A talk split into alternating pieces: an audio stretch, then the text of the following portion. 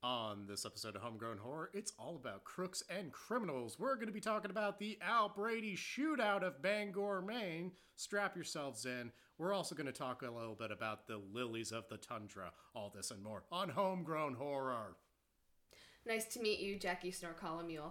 My name is B, and I'm the union representative for the Children's Gangsters of America. Yeah, see, uh, you're some kind of union representative, are you? Trying to represent my my uh, cohort of roaming, burgling children, yes? Yes, that is exactly it, and I have come to give you excellent news.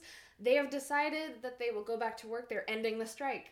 What, what more could I give them? I already gave them overtime with packs of bubble gum. I took them out to the picture shows last Friday. Well, you see, that's the thing is they have some demands that they would like to be met before they fully end the strike. demands, demands, what more could they get? I gave them machine guns, what more could they want? Um, they want gun safety training. First off, Yeah, they don't need that. Just point and shoot. That's all the training they need from old Snorko. yes. Uh, may I call you Snorko? Yeah. All right, Snarko. they also would like a 10% raise in their hourly rate. Hmm, I don't know if we can swing that. That's a lot of bubble gum. That's it. They don't want to be paid in bubblegum. They would like to actually be paid in money. What? Dimes and nickels, you say? Yes. This is an outrage. Um, you know, because the, the packs of bubblegum, they average about $2. Um, they would like an increase in that, and then also y- y- they would like it to actually be in, in cash, please. Um, and also, they would like to start a college fund. They're a little young for a 401k, but a college fund would be wonderful. Any kickbacks that you get from your dealings, they would like a percentage of that to go into a college fund for them. Mm, yeah, these are tall orders. I say Snorko didn't need no college fund, and these kids don't need no college fund. They got street smarts. Right, the college of the streets. Yes, I understand, but they some of them would actually like to go on to um do something other than crime. Um one of them I spoke to actually wants to become a law enforcement officer Mm, or a lawyer perhaps. well, the outfit could use more pigs in the outfit, so hmm, I think we worked something out here. Tell you what, we'll have the kids start stealing more hubcaps and robbing more grocery stores next week. We'll up the movie nights and give them a dollar ninety. Make it $3. Mmm, that's a tall order, but maybe old Snorky can start shaving a couple pennies from his end of the bargain. Do we have a deal? We've got a deal, Miss B. What a strange name. I'm feeling it. Let's do it. Moose crossings, red hot dogs, missing persons in salty bogs. Up to camp with Stephen King. River curses, Wesley sings. Homegrown horror. Blinky. Hello! Welcome Welcome to Homegrown Horror. That probably just triggered the audience. I find it like annoying to hear clinking of ice in a glass. ASMR. oh, yeah, pouring. ASMR. What an uncomfortable thing. HGH ASMR. Hello and welcome to Homegrown Horror. Yeah, that's gonna be on the Patreon. I have no. you mean our OnlyFans? oh, sorry, I mixed that up. Read the notes wrong. Yeah, we have an OnlyFans I think it'd be funny if we opted for an OnlyFans instead of a Patreon. instead of a pay. It literally serves the same purpose, right? well, at this point, yes, because OnlyFans is trying to be like, no, we're not just for sex workers, and it's like, Mostly for sex mm. workers. yeah. So, hello, I'm B, a co-host. I'm Jackson, a co-host. Welcome to Homegrown Horror, the podcast about Maine spooky things, true crime, cryptids. I'm really trying hard not to clink this ice around. But yeah, we're a Maine spooky podcast. Welcome. Welcome.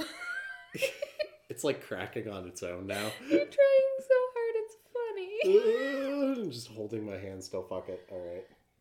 Yeah, take a big swig. What are you drinking? I'm just drinking uh, rum and I, I just cut it with some water. There was no mixers in the fridge. I saw. Yeah, we ran. And out- ice. Yeah, I we ran out of mixers. Mm, yeah, no worries, man.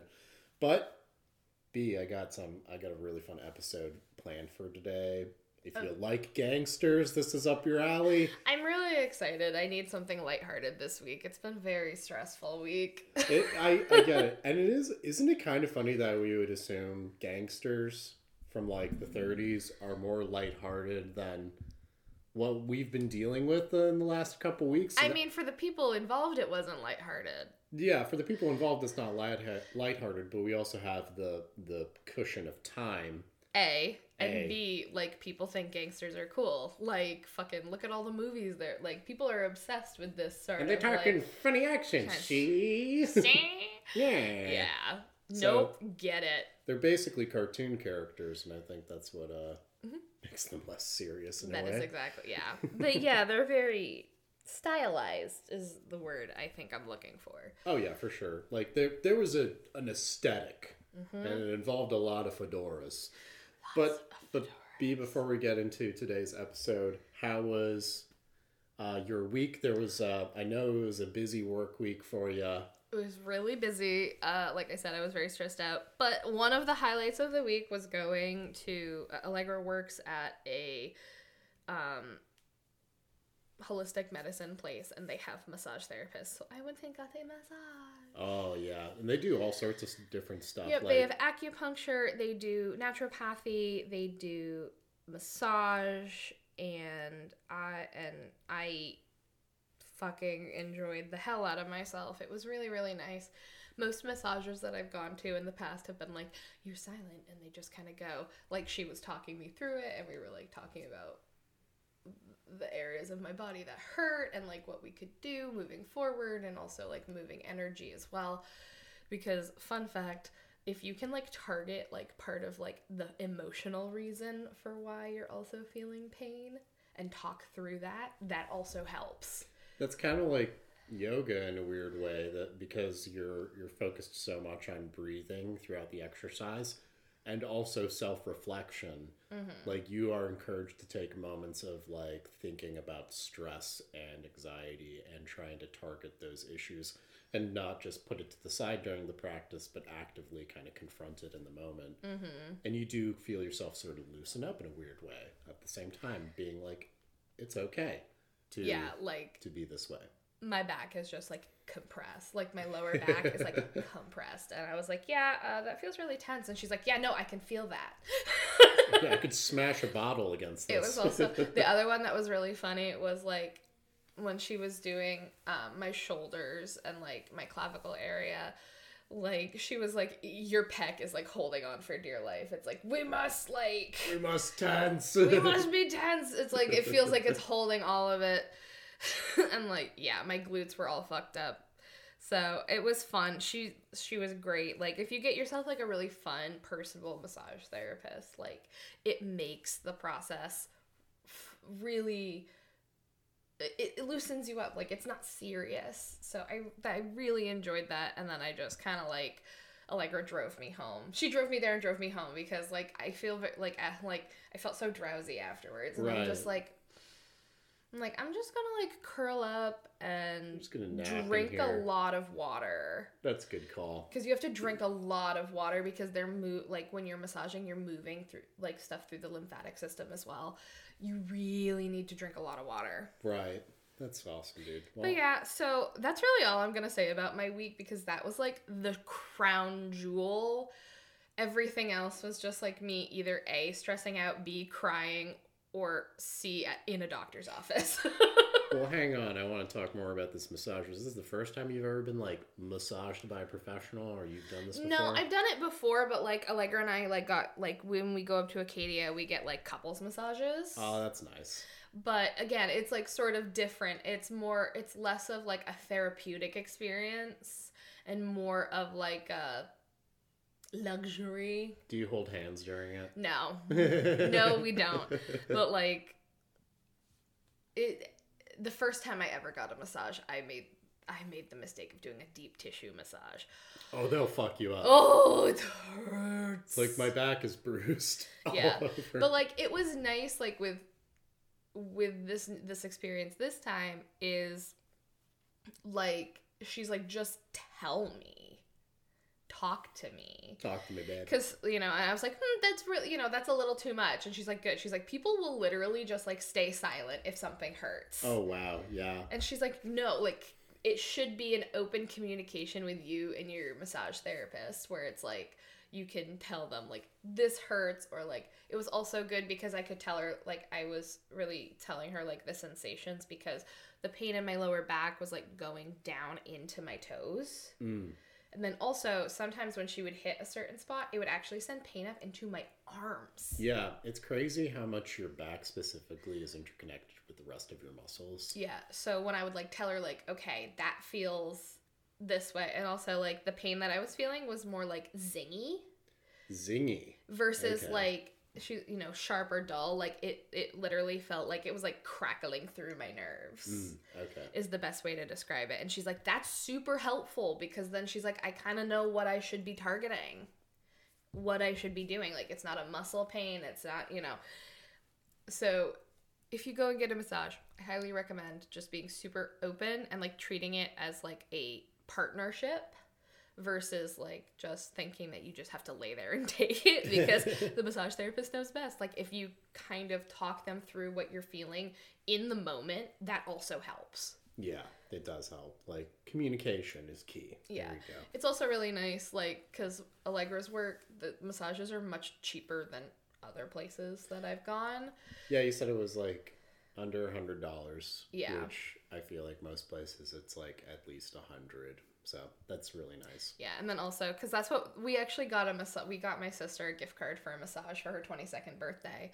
So now I've experienced it, and I'm like, yes, like it really stinks that it it's not covered like with health insurance because again the reason Right. I went was a health like it was a health concern and you know I let my doctor know about it and we talked about like what else I could get out of it and what questions I should be asking so like it is part of it can be part of your healthcare but unfortunately just like acupuncture it's like in this weird gray area I had a boss who would get a massage every week.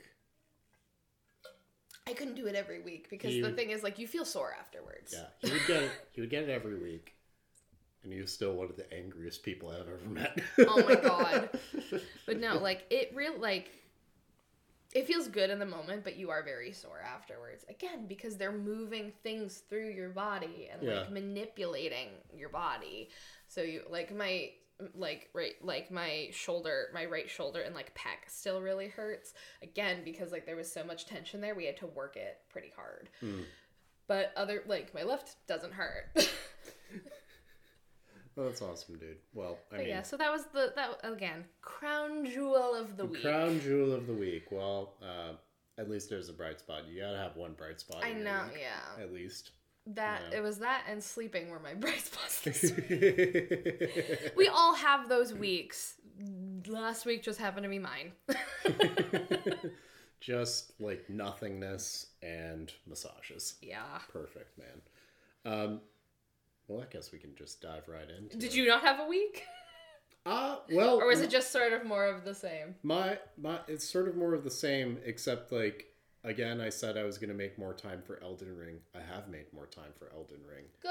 and I'm just I'm just balls deep in Elden Ring right now. And like I think I finally hit my stride because I've committed to a specific kind of class for my character. Like I was sort of mixing and matching with it at, initially, and that was not helpful for it. mm-hmm. Now I've exclusively focused my character to be more of a spellcaster, and I have more spells now. And I'm just I'm I'm I'm wrecking house. That's what I'm doing now. I'm just kicking kicking everybody's ass left Kick and right everyone's ass. until like what's really funny about the game is that um, it just allows you to go into areas you're not supposed to go into and so that's what makes it hard is like it gives you no real direction. You'll get a dialogue thing from a Yeah. character and you actually have to pay attention to what they say. There's no quest ju- so this is what's uncomfortable for new players. cool, there's no quest journal. So you have to just memorize what people are saying to you, and if they're giving you specific directions and you want to like interact with them more, You better listen up. You wanna know what? Yeah. The, the last game that there were there's one game that I've played Yeah. that is like this, where I literally had a physical notebook writing down everything and keeping track. It was HuniePop. I love that that is the game that would trigger you. But yeah, that would be because you get like little notes on. Uh huh. You the have girls, to memorize do. So Honey Yeah. Pop is a dating sim where literally you are being guided by a sex fairy. Dating sim is a, is a generous term for that game. I think it's a hentai game, isn't But it? But it's yes and no, but it's also like That's but it's yes. yes and no, but it's also a puzzle game. So for me it's like hot anime girls, puzzles, there's a dress up element. You can dress up the girls. I didn't know that. Yeah, you can. I thought you just undress them. no. No. Yeah, uh but yeah, that's the le- I think it's really funny that that's like that's like the only game that I've actually had like a physical notebook. Actually, the other one is Fire Emblem because also like I keep track of like this is what I'm do like I want each of these characters to be paired together hmm for the ending, so I make sure that they have the correct supports. Those are the two games that I've ever played that like I have needed supplementary materials for. and both of them are very strange. Yeah, I'm. I've been playing Elden Ring like I play kind of every game. I kind of breeze through dialogue, and then I'm like, "Oh shit! Wait, he said something I was supposed to pay attention to. I think he said east. I'll just go east." I thought you said west. I thought you said west. It's a fun game. I recommend it. I don't think you'd ever. I don't think you'd like it. No. no, I don't. You're not a combat heavy kind of person, right? Um, um Yes and no. I I grew up playing like Street Fighter and I grew okay, so the two games that I loved playing growing up, Street Fighter EX3 and Gauntlet. Mm, Did you ever play Gauntlet? I've never played Gauntlet. We're putting a pin in that. Putting a pin. Putting in a pin in that. You would like Gauntlet. But yeah, and then also so like then that evolved into me playing I owned every single Naruto fighting game for the PS Oh damn.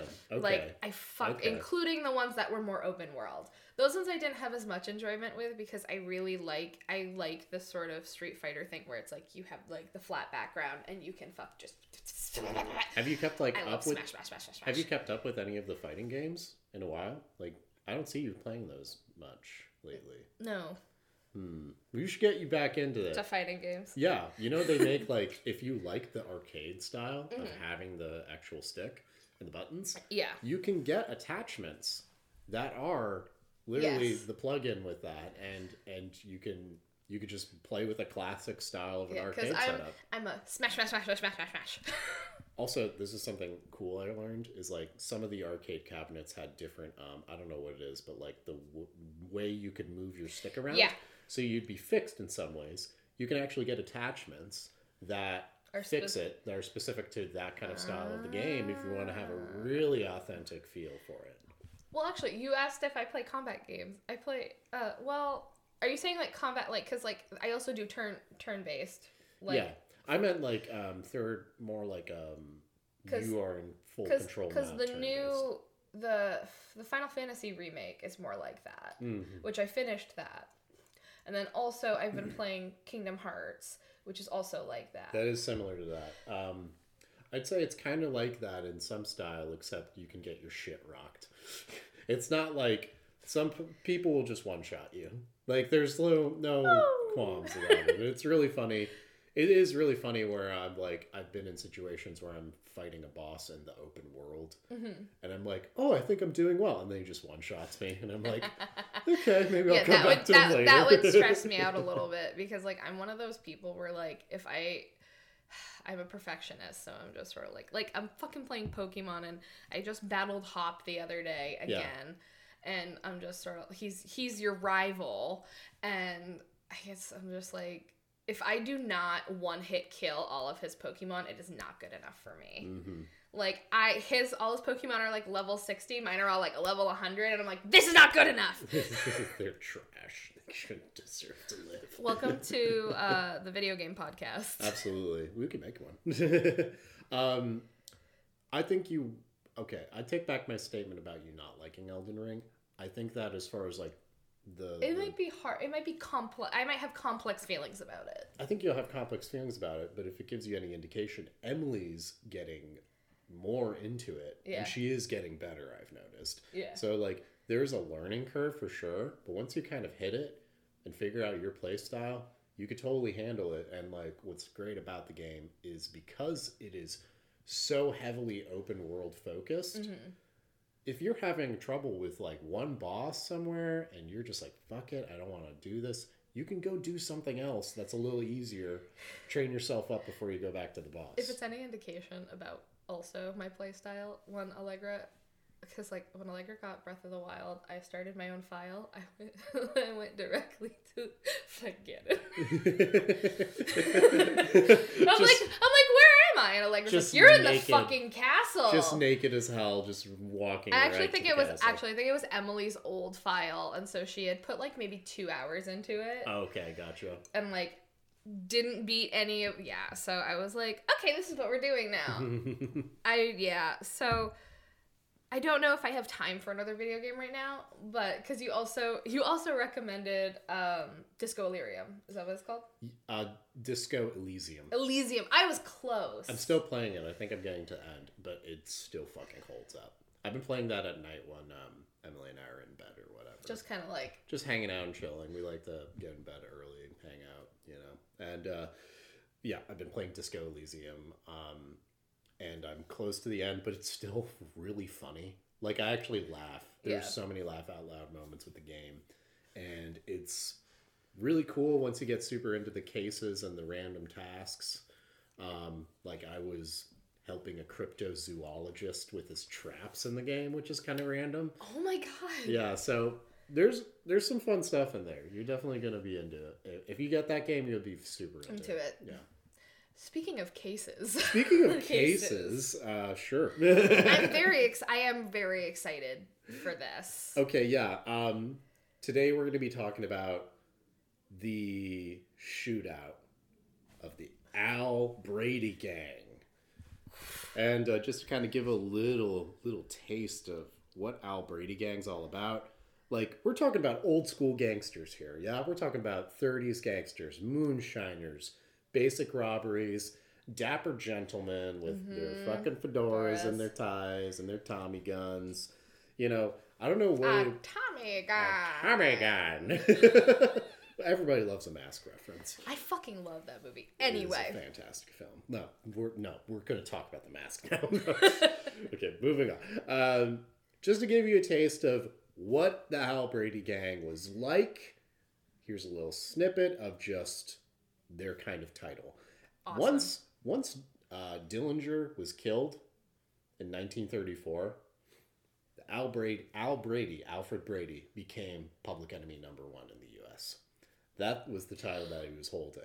And the history of the gang pretty much uh, includes they have committed countless assaults. They can't count them, it's too much. Four murders and 200 robberies across the U.S. holy fuck. Okay. Yeah, a lot of grocery stores, a lot of stealing cars, stripping cars. They even operate a tiny little gang of children to strip cars, which is kind of funny to me. it's like Are they like? Are, are, is it just like the little street urchins? You're just kind of like, Yeah, hey, no, kid, I'll give like- you. A, hey, yeah. kid, I'll give you a dollar if you go strip that car for me. Pretty much just like they just ganged, uh, they just gathered around gangs of children and had them strip cars. Bring your friends. Yeah, no, I kind of imagine uh, Fagin from Oliver. Go on and be back soon. All ratty kids and their like potato Fucking sack pants. fascinating. Um, yeah, but they're a really interesting group of dudes. But so let's kind of get into it. So we're going to be talking primarily about three members of the Al Brady gang. There are a couple other rotating members and also some one-off guys who are just too crazy to deal with.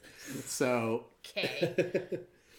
it's a it's a short life for this individual, and uh, ultimately, uh, his violence and his impact would eventually get to Bangor, Maine.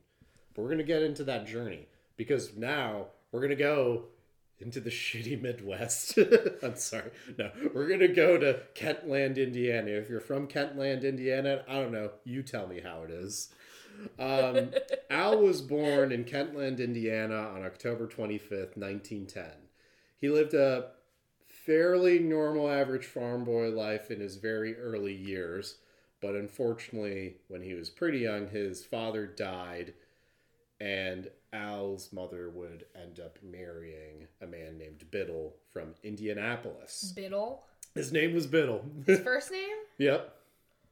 I also was like, what kind of fucking That, name is Biddle? that sounds like a name I'd give one of my Pokemon. That is a name I'd give a dog, yeah. oh yeah, puppy. You Biddle. Biddle. You Biddle. Come on, Biddle.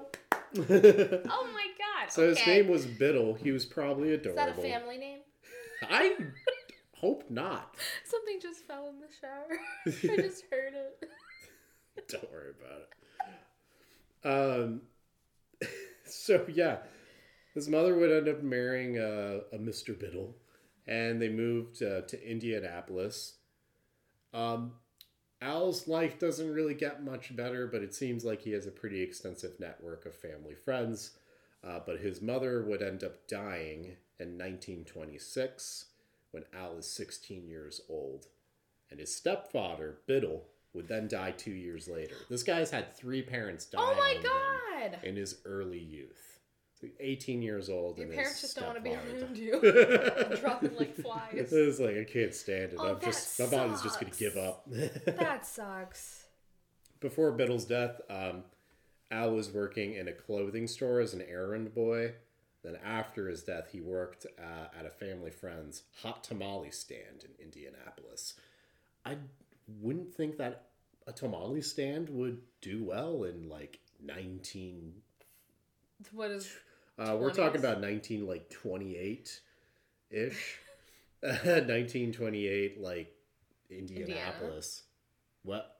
Yeah. Interesting? is it int- well i mean they got it's just corn right? So i mean they got the corn husks. So it's like i just they got the makings for it so why not? Yeah. easily accessible. Um so he would end up working at the hot tamale stand though actually in uh, sorry 1931 to 1932 he then left his job and started wandering the midwest we don't really have much record of his whereabouts throughout this period of time um, into his 20s uh, but on July 10th of 1934, he was arrested for vagrancy, which is just a fancy name for sleeping in the wrong place. Uh, he was under Yeah. the pseudonym James Reed at this time, but the charges ended up being dismissed because uh, he pulled a favor for a family friend. The family friend made good on it and was able to get him out of jail for that period. But Yeah. then, 11 days later, he was charged with unlawful possession of stolen property and then was sentenced What was to- it? I don't know. That I'm disappointed that you. Probably probably multiple things. You know, I, I was looking through a lot of different sources and Yeah. I could not find what this what he was stealing. Um, we're talking about 1930s records here, not the most uh, up to date Mm-hmm. No. and expressive. But, but he was sentenced to serve 180 days on a state farm in Greencastle, Indiana. Well, at least I have the location of the farm, right? um, this is actually where uh, Al would end up uh, meeting one of his, his main gang cohorts. Uh, and that was James Dalhover. James Dalhover owned the farm that was pretty much adjacent to the uh, the Greencastle farm, or the, Okay. the car- farm, the state farm that he was working at. Um, after this period, he then disappeared uh, and then kind of reemerged around August of 1935, where he was working for a short time in a mattress factory, just a couple months, I think, and then ended up working as a welder in an auto factory, got his welding certificate. Um, so, Good for him. yeah, tradesman, right? Rising up in the world. Uh, during around this time from the him getting back in August to Indianapolis, he would end up visiting James a bit uh, at the farm. He became kind of friends with him, and actually one of the um, parts or, or the reasons that he would go visit James was that James was also running a bootlegger operation and moonshine uh, operation from his farm that he owned Right And- next to the state farm. right next to the state farm. And uh, what he would end up do doing here is that his supply of yeast was actually being throttled by the FBI at this time, and Al was coming over with yeast to provide to the operation. So there was a little bit of a mutual business relationship Yep. going on here. Okay. They then started. I get yeah, you. So they became friends. They were both criminals. Um, and James actually would talk to, uh, sorry, Al would talk to James and mentioned that he ended up organizing a group of young boys, Fagin style, to start stealing and burglarizing stores, stripping autos, stealing cars, and other businesses in the city, and all coming back funneled to him. I have something that I just want to quickly say is like I feel like this is also like just another like it makes sense to me that the, like this is the backside of the American dream Yeah. where it's like if you can't do it this way you're still going to get there you're just going to do it a different way if you're willing to make money, you'll find ways to make Make- money. It's like, Yeah. there's no like it's there. built into it Yeah, and that makes a lot of sense to me that we see this sort of activity in this this area of time because it's also after the depression you know why it's called the American Dream? Why Because you have to be asleep to believe it. oh Ah. sheeple Rest in peace, George Carlin. I think he said that. don't fact check us we'll I have a wanted to- corrections corner next week As I was typing this out, like I had so many random resources. I mostly relied on government resources that I could find. Mm-hmm. Um, but as I was typing this out, I thought to myself, I should just put a big asterisk on this episode that say some details may not be actually correct. And I was just kind of like thinking to myself, wouldn't that be nice if I had an asterisk on myself as a person so that everybody would not be like mad or upset that I would say something not correct to them at a given don't moment. trust anything i say Don't trust anything I say. print it this is what you should do you should print out a stack of papers that just have big asterisks on them like in like 300 point font and then just hand them out every time you say something yes. or business cards business cards like don't do not trust anything I say and then also 70% of what I'm saying is probably a joke that is worded poorly. does that work for everybody All right. we're in agreement Yeah. cool Okay. podcast So we, adjourned so we talked a little bit about Al. Um, so I want to talk a little bit about James now because James is kind of a key component to the Al Brady gang. Mm-hmm. Um, but James had a much more direct line of a criminal upbringing in his past. He um, he ended up going to a reform school at the age of 11 years old with his brother George, who was 16 at the time. And the reason for him going to the reform school was because him and his brother robbed a grocery store at 11 years old. Could you imagine getting held up by an 11 year old kid? Give me your money, mister. oh my god. Okay Isn't that wild? that's fucking wild. I'm just like imagining an 11 year old oh my god. Okay. That gun is bigger than you. yeah really? You gonna be able to withstand the kick kid? Yeah, maybe not. uh, but after reform school, he was uh, ended up traveling with his family, and he went through an intense cycle of going to uh, la- random labor jobs, mostly on farms, a lot of farm work. Uh, and actually, in December of 1925, he would marry a Anne Moore from Cincinnati and would have two kids with her. If you want more details about Anne Moore, I don't have them because she kind of drops off the picture here. Um, Probably, hopefully, for a good reason. Probably for a good reason, mostly because, you know, James is a murderer and is a criminal and is not able to be home. I hope she got out of that. Either that, or she just like peacefully was unaware. Maybe, maybe, I don't know. Not unaware, but just sort of like, yeah, he's in jail. Whatevs. Uh, or like, oh yeah, he's uh, in insurance. he's in insurance. I am an accountant. Um, in 1926, James got into the moonshine business and would end up traveling a lot between Kentucky and Cincinnati. Um, and he ended up actually getting caught pretty early as he dipped into the moonshine business.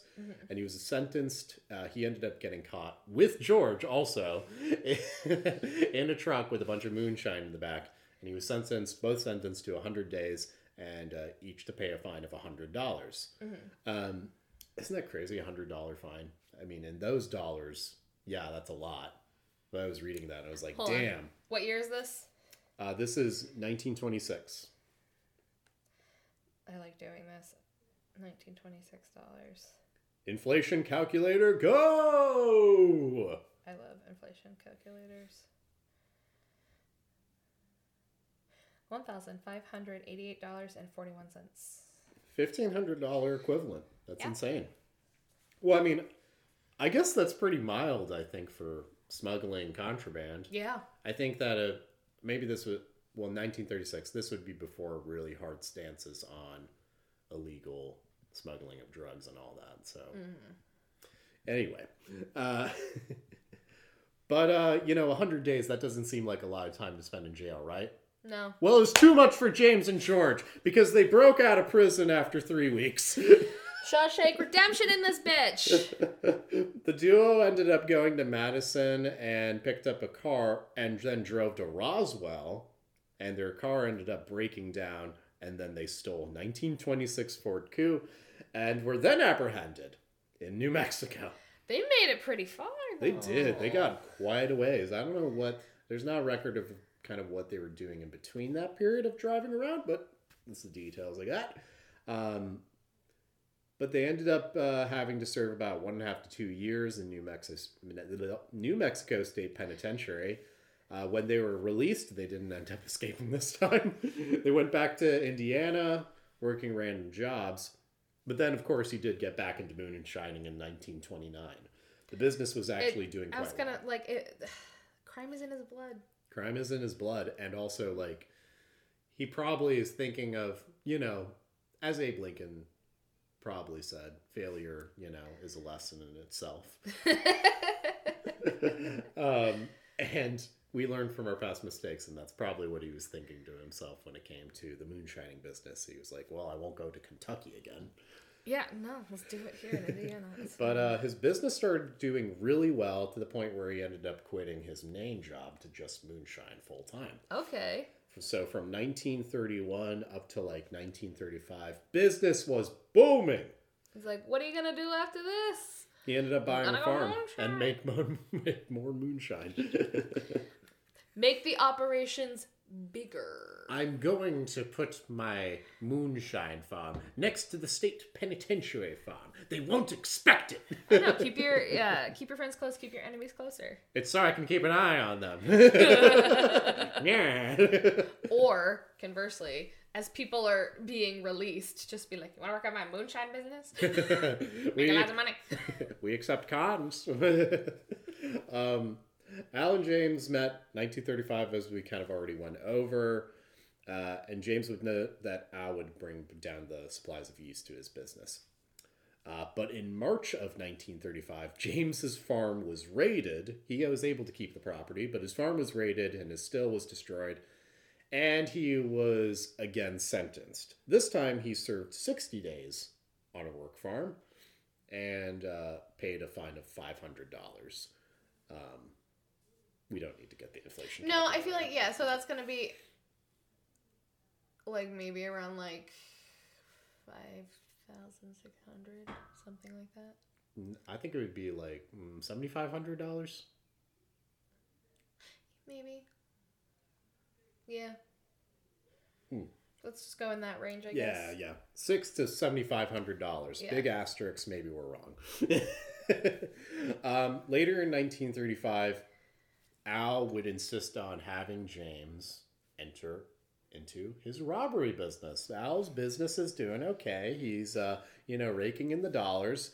And at first, James was refusing, wasn't really into it, but then he did get, give in. And their first robbery was a theater where they were able to uh, secure a whopping total of $19. Guys. Then they hit a grocery store and collected $190. Okay. So a little bit better. And uh, they end up grocery stores are a pretty big target for them because they're like, oh, they actually have money in here Yeah. versus a theater, which is like, yeah, no, I mean like they're handing in coins to go see the picture flicks. Yeah, it's like not. I want to go see that train that might hit me. yeah, it's not. You know, it's not super lucrative. Like I think it's like theaters are lucrative, but also like on a given day, what you can get is probably not very much. I mean, in, in a given day, you don't want to be robbing the uh, the ticket counter. You want to be robbing the concession Some stand. stands. I Why? want that Because- popcorn money. Yeah, uh, fucking eight dollar popcorn. Yeah, Crazy. You And know what? everyone gets popcorn. When I go to movie theater, or when I went to movie theaters when I was a kid and didn't want to spend eight dollars on popcorn, I would smuggle in hamburgers in my pocket. I'd be, I'd be like a sixteen-year-old kid with like four Big Macs in his pockets. Ah! what is that noise of rappers? that was the movie theater experience for a long time. Was just like people looking around and like, I hear a robber. It's like, why do I smell fried chicken? they got a whole KFC bucket in here. How do you smuggle in a KFC bucket? Jeez. with a big enough jacket. the people at the ticket stand are making minimum wage. They do not give a shit. They don't. Uh, I had to give a shit, or else I would get fired. I worked at a movie theater. oh, B. No one else cared. because I worked. Well, I worked at a movie theater during Christmas, during Star the the the, the most like the the reboot of Star Wars, basically. What the fuck was that called? the re- you mean like the continuation? yeah, what was it called? Uh, the first one that came Yeah. out, Force Awakens. Yes. So I was working during Force Awakens, and they were like, check everyone's bags, everyone's. Why? Who gives a shit? because they were afraid that someone was going to bring a weapon. And people did Oh, bring okay. like fucking they did. They were like, "I'm going to bring my lightsaber." Well, you can bring a lightsaber Nope. What? no masks, no lightsabers. Use wow. Way to fucking shit on everyone's parade. Yeah, no masks, no lightsabers. So but also, lame. I mean, and there is a history of What if somebody did come into a gun? You're going to be really regretting not giving those people their lightsabers. they would have been able to shut this shit down. yeah, um Cut these bullets in midair. yeah, no, like I didn't get paid enough to care, Yeah. but like I'd get a stern talking to if I didn't. Oh no, a finger wag. Don't worry, they'll keep you around. um, in October of 1935, though, the Al Brady gang was officially formed. Yeah. Al See? brought in another uh, another important member of the gang called Clarence Lee Shaffer. He was the youngest member of the gang. I don't have as much information about him because I got tired. He's a baby. Yeah, Doesn't he's a matter. baby boy. He has he's got so much life to live, maybe. And then the three Oh. the trio ended up um, doing a lot of business on the robbery side, knocking over a lot of grocery stores, gas station, drugstores, and they ended up doing this every Saturday night and sometimes Sunday. Saturday night is Robin night, boys. it's I like just imagine someone asking Al what he does. I'm a small business owner. I'm a small business owner. He actually had a couple like uh, weird little alibis. Uh, he did actually say he was an insurance inspector at one point, Okay. and of course he wasn't. but that was one of his. Let me little, into like, your back room. I need to inspect cover. for your insurance. Inspect for your insurance. your insurance policy that you don't have yet. James said that they must have robbed like at least 150 stores, as we already talked about. It was closer to 200. Yeah. The gang continued to operate and membership did grow. They had their gang of children also robbing cars and stripping them of parts. So that was going pretty well. What are you well. gonna do to a kid? Um, what's actually funny though, the, the the kids said they weren't making enough money uh, and from the from the cars. Did they go on strike? No, but they did actually hold, they did actually end up having meetings and we're talking about how they need to figure out different business operations Oh that they can focus in on and also that they need better weaponry like machine guns for their for their operations. For the children? For the children. Machine guns for the children. Machine guns, it's for the kids. Okay. I think I just found our episode headline. um, more robberies, more thievery, all sorts of other bullshit. And in March of 1936, the gang had ended up, uh, this is of note, robbing two jewelry stores, one in Greenville, Ohio, and uh, Lima, Ohio. Lima, Ohio, stealing $8,000 and $6,800 worth of jewelry, respectively. Okay. Yeah, now they're making we're them the big getting body. somewhere. They start actually focusing more on jewelries at this point, and at one point they estimate they got about sixty-eight thousand dollars worth of jewelry, but uh, a deal to actually fence the jewelry went south. They weren't able to get the money. Uh, they were getting stuck up by some Chicago people. Gotcha. Anyway, but we're not going to talk about that. There's I left so many details out of everything they did. There's so much shit that these guys did. It's insane. Like the information that I was able to find was detailing pretty much every fucking robbery that they ever did, and I was just like, I cannot cover all, All 200? Nearly all 200. They did pick up. They kind of glossed over like grocery stores and made, like knocking over uh, gas stations and stuff because there's so many Yeah. but they did note like the major major stuff and this uh, greenville ohio and Lima, ohio jewelry stores it was the k jewelers also both of them Every one? kiss begins with K. give me your money uh, i don't feel bad necessarily about that nah, I don't either. They they're fine. of note though around the end of uh, one around this time when they were robber, uh, robbing these uh, jewelry stores after this they would end up also robbing another grocery store that ended up having a lot of people in it like 35 people were running out but uh, al did end up killing a clerk that was in that grocery store i just wanted to mention that because that's when things started heating up for them um, in April 27, 1936, the gang robbed the same jewelry store in Lima, Ohio. it's like it's so funny. They had such balls that they went for the same fucking. You gotta have some store. big ass balls. Yeah, and at that that one specifically, why I'm noting it is that they ended up getting in a shootout with the police at this point. Okay. Um, okay, but then in May 11th, 1936, Al was apprehended by Indianapolis police and Shaffer was taken in on the same day as well. On May 15th, James was nabbed, and there was another individual that was nabbed, but he ended up having to go serve a different sentence because he was not connected to a murder. Um, the trio were waiting in Hancock County Jail until October 11th, 1936, where the trio assaulted the sheriff of the jail and took his revolver and escaped. They stole a vehicle and ran off, and they ended up robbing their way all the way to Virginia, where then they decided to play a quiet base of operations in Baltimore, Maryland. They stayed in Maryland and they continued robbing across the country. They would go back to Baltimore for rest uh, until the feds ended up getting wind of where they were being headquartered and the police chased them out of Baltimore. They ended up having a base of operations that they were run to then in Bridgeport, Connecticut. And then they would continue doing smaller crimes. They recognized that they were more on the run at this point and they were trying to stay a little bit lower. But they decided that they need to find a place to go purchase guns. And also the call of the call and the thrill of the, the robbery is just too much. It's too hard to just lay low. What I also think is kind of funny about this is like we've uh, you're familiar with Red Dead 2.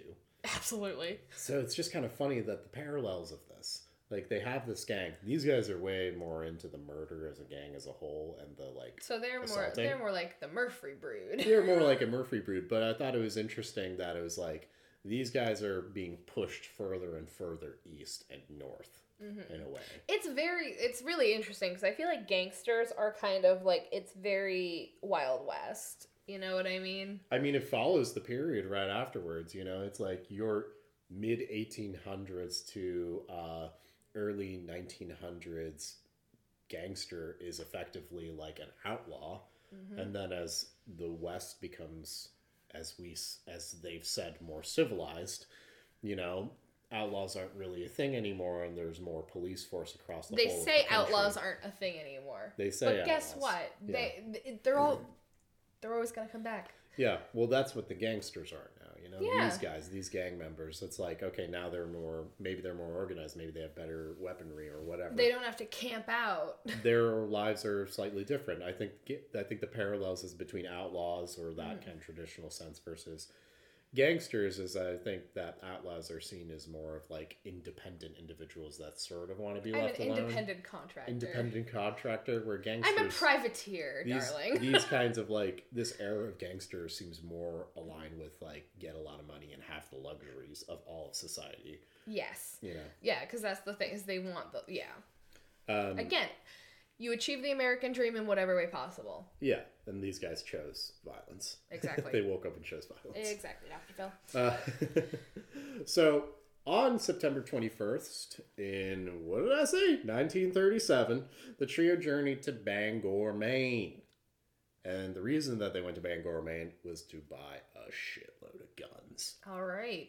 I guess that's where Bangor It was a- Bangor the you know, the the guns are they grow beautifully and out in out in Bangor.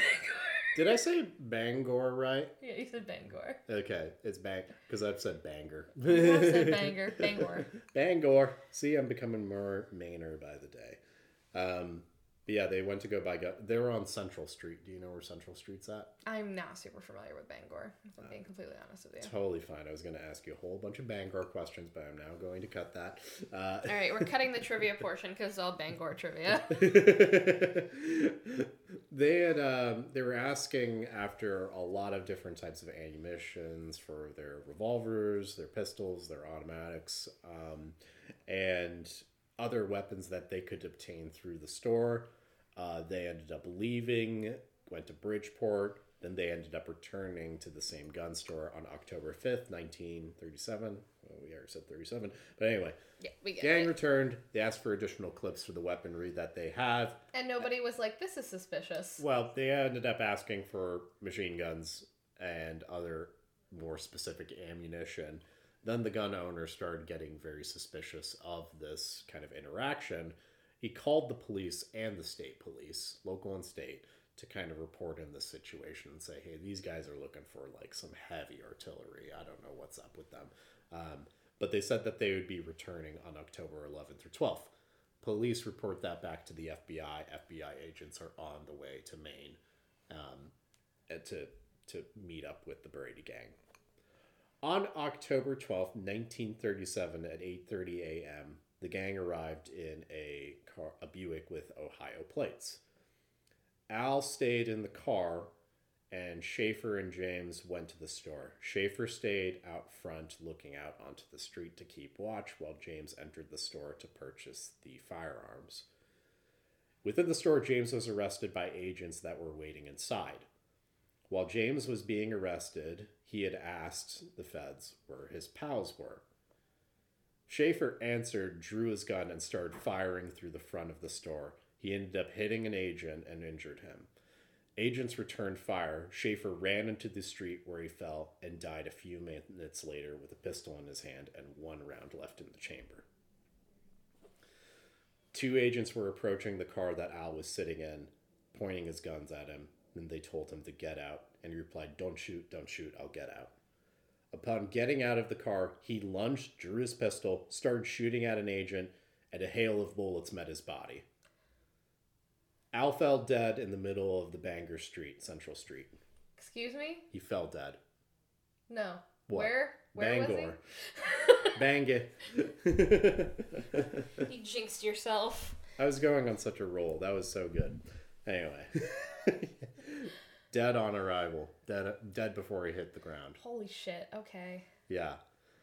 It's just a it's the lifestyle of a lot of these like gangsters. They end up just being riddled with bullets. Emily and I were watching um the movie about the old Texas Rangers that go after Bonnie and Clyde and just like the actual they they depict the the scene of them getting shot all over the car and then they actually show the car and it's like wow this car got fucked up The whole story of Bonnie and Clyde is really fucked up. yeah Like the them on the run and like I can't remember. I don't remember if it was Bonnie or if it was one of the people that were with them, but like one of them was like severely injured and was like basically like going septic. Oh my god. Yeah, oh yeah, yeah. Um oh my god, but then also John Dillinger, how he ends up like all these different gangsters, you know, just such brutally violent. Ends. It's intense. Yeah. Um, that's the story of Al Brady. James was the only one left alive of this altercation, and a plaque is left on the area of Central Street where uh, they died. Can we take a field trip? Yeah, absolutely. I want to take a picture. That'd be fun. There's actually a couple other areas we can we can check out. We got to plan all these trips. I Also. know. We always say we're gonna take a trip. we might need to push the release of this trip Patreon. our favorite rocket ship. Uh, wow. Isn't that intense though? I loved researching this. This was so much fun to look up. I love gangsters and I love gangster movies and I love this I- weird kind of like Interesting because like there's like they've just left footprints all over the country and it's like now I'm sure that there are lots of cities that could have plaques well that's just the for these guys. seriously. There's this is also so funny though to me because I got a lot of this information from the FBI website. Um, because they had the most details out of any other resource that I could find. But what they ended up saying was that the only reason the FBI got involved was because of the second robbery in Lima, Ohio. They also robbed um, a vehicle from a government official. Okay, they so also that's- they also the Lima, Ohio store, the jewelry store, uh, reported in the goods being stolen and transporting across state lines, which Mm-hmm. I guess triggers some weird federal law. Okay. And so then that's the only reason the FBI got involved. Before that, they were not getting involved with the situation at all. I wonder if things would have been different if the FBI hadn't been involved. I'm kind of curious about that. I would assume that if like the main police brought it back up to the feds, Mm-hmm. and the guy that was in the Bangor store. Well, I mean, if the feds weren't involved at all, maybe they wouldn't have ever been run out of Baltimore because the feds were on were tracking them at that point. Yeah. So, I guess if the if the FBI wasn't involved, these guys probably would have gone on for a little longer until they did something else. You know Yeah. that would trigger that. Um, but damn, so much fun. that was fun to, to to to go over. Yeah, of course, not fun to live through that. No. Oh my god, I can also just imagine like the stress of being that gun store owner and being like, oh my god, they're coming back. they're coming back. oh no! but it was pretty funny. But also, uh, kudos to that gun store owner for being like, nobody needs this much ammunition. He's No. probably more used to like selling. Maybe yeah, he does sell some anti-personal, anti-personnel kind of Yeah. Guns at times, but that's just because it's Maine and you It's don't know who's coming around the corner. There's a fucking moose. There's a fucking moose. I better take I'm it going down. out. I'm going out to take down Spectre Moose. I need a machine gun. My Tommy gun. Uh, oh my god. I hope you like that though. And I we've, did. We have done so many bummers the last couple weeks. No, this one was just really cool. Yeah. Like it's it's fascinating. Yeah. No, yeah, we've had a lot of bummers. And I know that this was not really specifically about a guy from Maine. I think this counts because again, it happened. The, my stipulation for this podcast has always been like It's got to touch. it's got to touch Maine. yeah, in a 'Cause I know, significant way. I mean, yeah, because we've discussed how close do we want to get because Israel Keyes, who is a very well-known serial killer at this point, um, would literally just take pit stops in Maine to visit his family. We And- don't know if he committed any Yeah. crimes here, We've- but do we we've, want to? Yeah, We've talked about that and been like, does this give us the agency to talk about it? And we're kind of like, no, he was just hanging yeah, and, out. yeah. Because there was another one where it was like I think it was in I think it was in either Massachusetts or New Hampshire, but like there was this guy from Maine who showed up at his neighbor's house nude or mostly nude, and then killed them or Mm. or said he killed someone. Like that was interesting, but it's like, is that are we counting that as Maine because it's a guy from Maine? This one I think counts because this whole story wraps up with a nice little bow in Maine. Exactly. I think it's also interesting, like, um, that it does. It, yeah, I think it's interesting that it does end up in Maine. And why do they go all the way to Bangor? From Bridgeport. from Bridgeport, Connecticut. That's the interesting thing. I was like, I guess there weren't. They maybe they thought it was out of the way enough that no one was gonna say anything. This gun store was significant enough that they probably thought these guys will have what we're looking for. Or maybe they mistook Maine for New Hampshire and they thought that our we were live free or die. They're like, yeah, they'll help us. no, we just want you to fuck off. Um, Thank you so much for this story. It's fascinating. you're welcome. I had a, again, I, again, I had such a blast with it, and yeah, it was a lot of fun. Um, I always love a historical one as well. I always seem to get into the historical ones. It's interesting because like I don't, I'm not like super into the historical ones as much. If I'm being completely honest, like unless I'm like super into it, like if a podcast that I'm listening to is doing an old timey murder, I usually skip it. oh my god! How But- dare you? I have to be in the mood. I have to be in the mood for something old timey. But this was fascinating. I love like I really do like gangsters, and this whole idea is like it's it's, it's really interesting, especially since like I feel like we've romanticized gangsters a lot. We do, and I think part of it is because within and outlaws. You know, Yeah. Oh yeah. we always we talk about the American dream a bit here, and I think that is still part of it, as you were saying. It's It like, It's about the accumulation of wealth for comfort, and that is the idea, uh, ultimately, of the American dream, as flawed as it is. Um, But that and that's the thing is you have people who are poor and are not able to do this, but they still, you know, the American dream is built up as this thing that anybody can achieve. mhm. So these are your means. These are your means to achieve what everyone is telling you that you can do. Yeah, it's like that you just have to be prepared for the repercussions surrounding your choices. Yeah. yeah but it uh, it kind of evolves it's like it's gone from um, early like we're talking about outlaws we're talking about um, these like 1930s gangsters and that would even persist into um, like the 70s with some certain gangsters that were mm-hmm. even visible Because when did Whitey Bulger? who was whitey bulger i don't know that one What? yeah Okay, we're putting a pin in that for later. Okay, what? i don't know Jackson, there's a movie starring Johnny Depp about him. whitey bulger Yes. did this come out recently This came out. I was working at. I was Black working, Mass. Actually, yeah. this is one I've been wanting to see, but I haven't. I haven't yeah, dipped into it at all. because it came out when I was working at Cinemagic, so that was in Oh. 2016. okay, cool. Yeah, I mean, I'd totally be down to watch this. Um, it, it, I mean, it looks cool. I like the look that he's bald and just Yeah, what year? What like year? such a fuck. When did it come out? No, no, no, no. Um, did he his reign of terror end? Uh Does it tell you? Does it the internet? oh, uh, he died in 2018. It looks like Holy shit! in Yep, like October. yep. Also, you want to hear a fun fact? Yeah, tell me. so there is a very well-known gangster that shares my last name, Really? who is in jail for the rest of his life in New York City. Oh my god. There's a reason why I was a little nervous about moving to New York with my last name.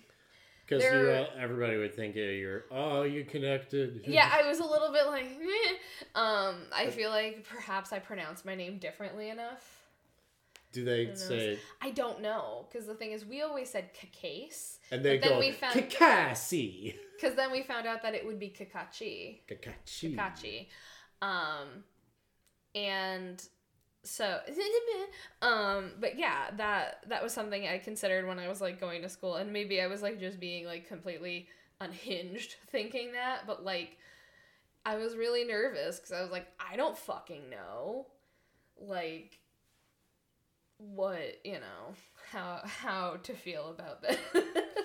but I mean, there, yeah, it's you know being Italian, you've really got a lot of connections to the map. but no. So that's something that's really interesting and I kind of want to dig into that just like on my side cuz like I also do a lot of um I do family tree stuff, Yeah, yeah. but I have a really hard time with that side of the family tree because there's a lot of gaping holes between when the Kakachis came to came from Naples to America. Hmm. It's also we always thought we were from Sicily, but um, the documents say Naples. So Documents say Naples, so that's okay. Literally, this is that's pretty much like doing ancestry and family tree stuff. Is like, well, the documents say this, or the DNA test says this, because everybody has this kind of idea that's been passed down about how their family is, you know, their family history. You know, most like most white people have the well, your great great great great great great grandfather or grandmother was a Native American, so you're like one sixteenth. We always thought we were Micmac, hmm Mic- Mi'kmaq, um, but no. the answer is no. no, not at all. No. Very not at all. Very not at all. well, you know, I mean, still be proud of your Naples heritage, I guess. you could probably still go to New York, uh, you know, just stay out of the wrong neighborhoods. Yeah. you know? Well, that's what because I was gonna move to New York for school, right. and I was just like, I don't know if I want to live here with this name. You you may have been surprised. Maybe a bunch of doors would have been open for for you, you. and you would have to deal with those repercussions later. Speaking of, I hear you flinging my name around. um, but you know, we talked a lot about whiskey selling uh, individuals today, Bootlegging. bootlegging. So let's get into our mainism. Hey, hey, it's a mainism. and today we're actually making good on our promise of like actually trying shit. Yeah. So we have um, today we're going to be talking about Allen's coffee flavored brandy. Before we, you want to crack that open and pour? Yeah.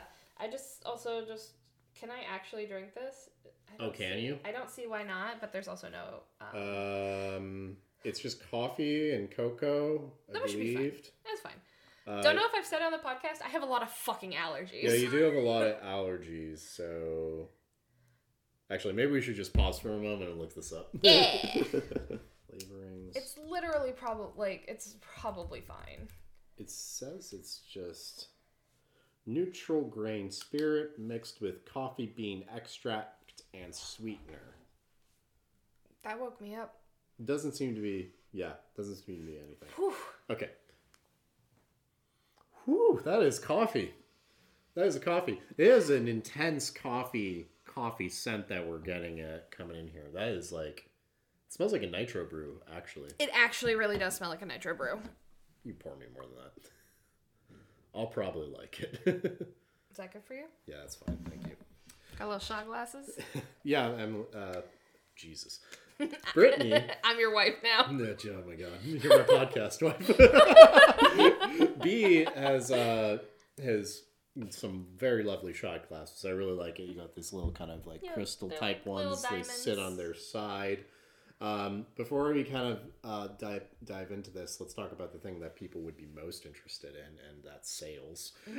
Sure, tell me So about it. it's been around for a long time, um, but Allen's Coffee brand, do you know, uh, in 2017, the state sold $5 million worth of Allen's handles. That's a 1.75 milliliter handle. Um, What is this? this is smaller. Okay. I got the small plastic bottle because I wanted to be as It does. classy as possible. I was gonna say it does look very. It looks very like. It almost looks like it's bootlegged. yeah, it seems it's like in this plastic bottle. this bottle. is literally something that you like smuggle into your jacket to a concert. Yeah. Oh, absolutely. This is what you bring to the movie theater. this is what I brought into a movie theater.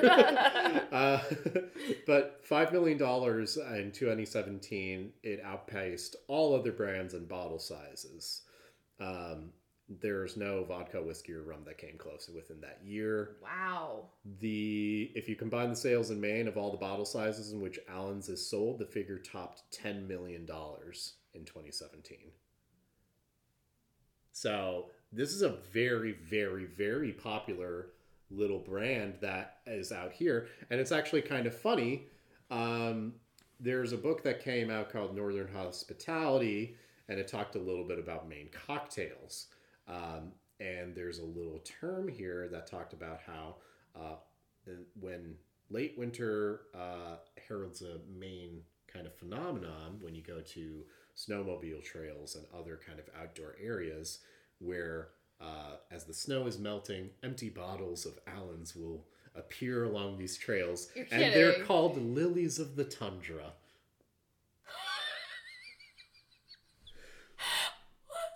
So not only is this popular, but apparently very popular among snowmobilers. Lilies of the Tundra. so, well, Uh, did, where? So it's a Maine-based brand, it's um, or I don't know if it's it's based in Boston, but it's it's it, like it's but it's very popular. it's very it's like almost synonymous with Maine when you're talking about alcohol because like I was telling you when we went to Acadia for eloping they literally Allen's Coffee Brandy literally had a line of limited edition bottles shaped like or I don't know if they were the bottle but like maybe it was anyway they were like ceramic lighthouses of Maine Mm-hmm. and then the brandy was inside of those like they're marketing heavily in Maine There's uh, uh, this little article that I have, which may not be reputable, um, isn't really able to understand like why this is popular. There are some anecdotes that say popular among lobster fishermen that would put a little slug of this in their morning coffee, um, which hey maybe that's a thing, but you know also it's cheap.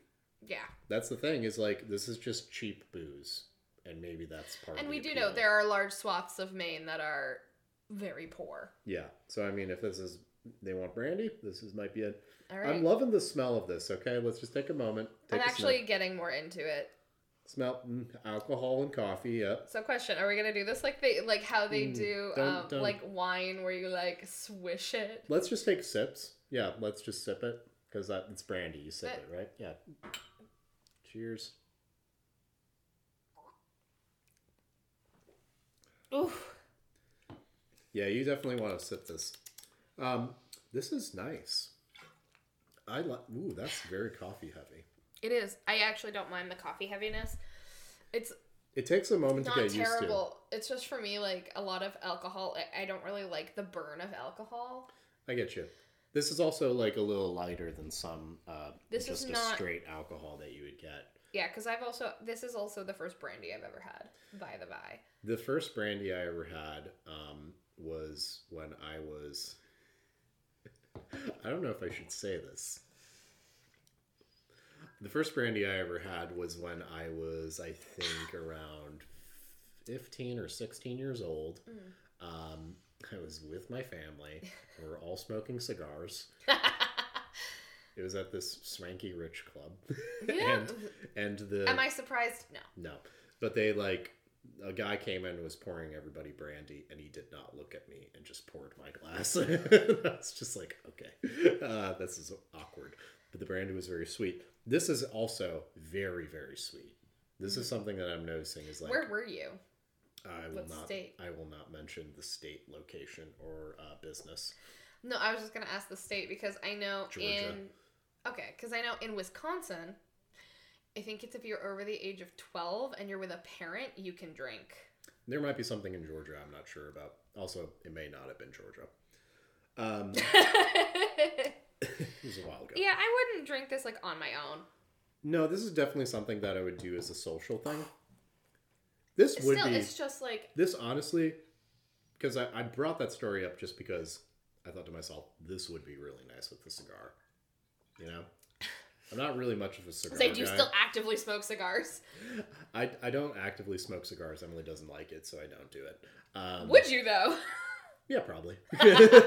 like once in a while. Cigars are so bad for you. Like I would treat. I've, I've tried to pitch like, oh, I want to do like a cigar once a year, and she's Yeah. like, no. I I had a friend who um he went when he went to boarding school when he graduated they gift all of the graduates and like this is high school they gift all the graduates cigars Damn, that's awesome. Oh yeah, I actually remember like in my high school graduation, went outside of the doors and like a couple of my classmates just immediately were smoking cigars with their family members. It was really funny. um, like, but yeah, no, like this would be really nice with the cigar. Yeah Like, I no. I finished my portion and I'm not going back for seconds Hmm. again Not I'm for you. no I'm more of like a I I like things that are very sweet. I don't really like the burn of alcohol. I will I have in the past like done like shots of vodka, but I am very much about like I like to balance the burn and the taste of the alcohol with a mixer. You know what this this would be nice as like a white Russian.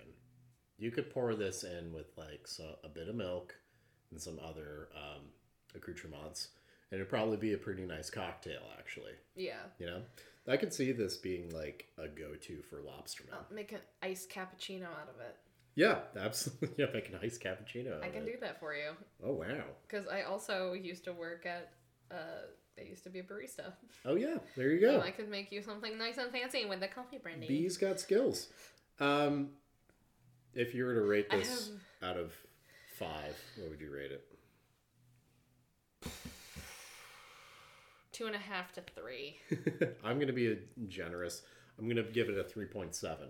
I don't think it. I think I think the- it's above a three. I think for like for the price, again, th- that's just me personally, but like for the price, like it's not terrible. It's not. It doesn't taste as bad as like cheap whiskey or, or not, not cheap whiskey. Yeah, cheap whiskey or like cheap vodka. It's not you like know? you're pulling from a from a little bottle of Fireball here. You know. fucking love Fireball. You love Fireball. That is weird. That is really weird. You say you don't like the burn of alcohol. That burns you love, harder. I fucking love Fireball. Something about the cinnamon.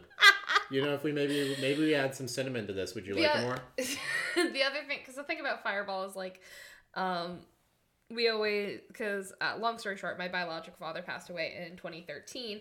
And um, that's one of the things that we do is we always do it when we do a toast to him. It's always Fireball. I love it. So um, it's funny because also same side of the family when my great grandmother passed away, they do uh, like they've in her honor they do shots of Senators Club. Wow. And there's a story behind that. Like they were cleaning out her apartment, and when they were cleaning out the fridge, a bottle of Senator's Club that she had had hidden fell and hit my grandfather on the head. oh. well, I might as well drink this now.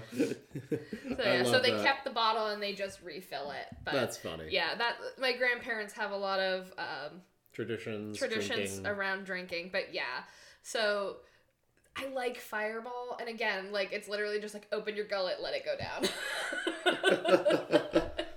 This is a sipping one. I think it's all right. You know, again, price points. How much was this bottle?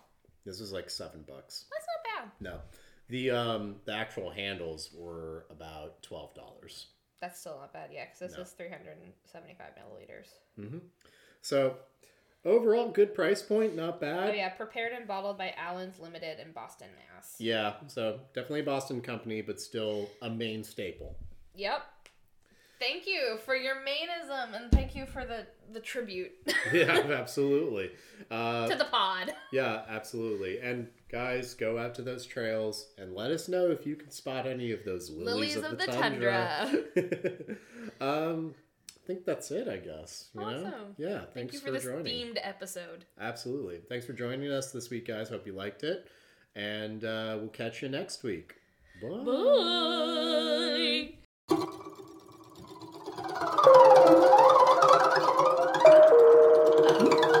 Out to us on our Twitter at HGHPod or on our Instagram at Homegrown Horror Pod. We hope to see you again soon.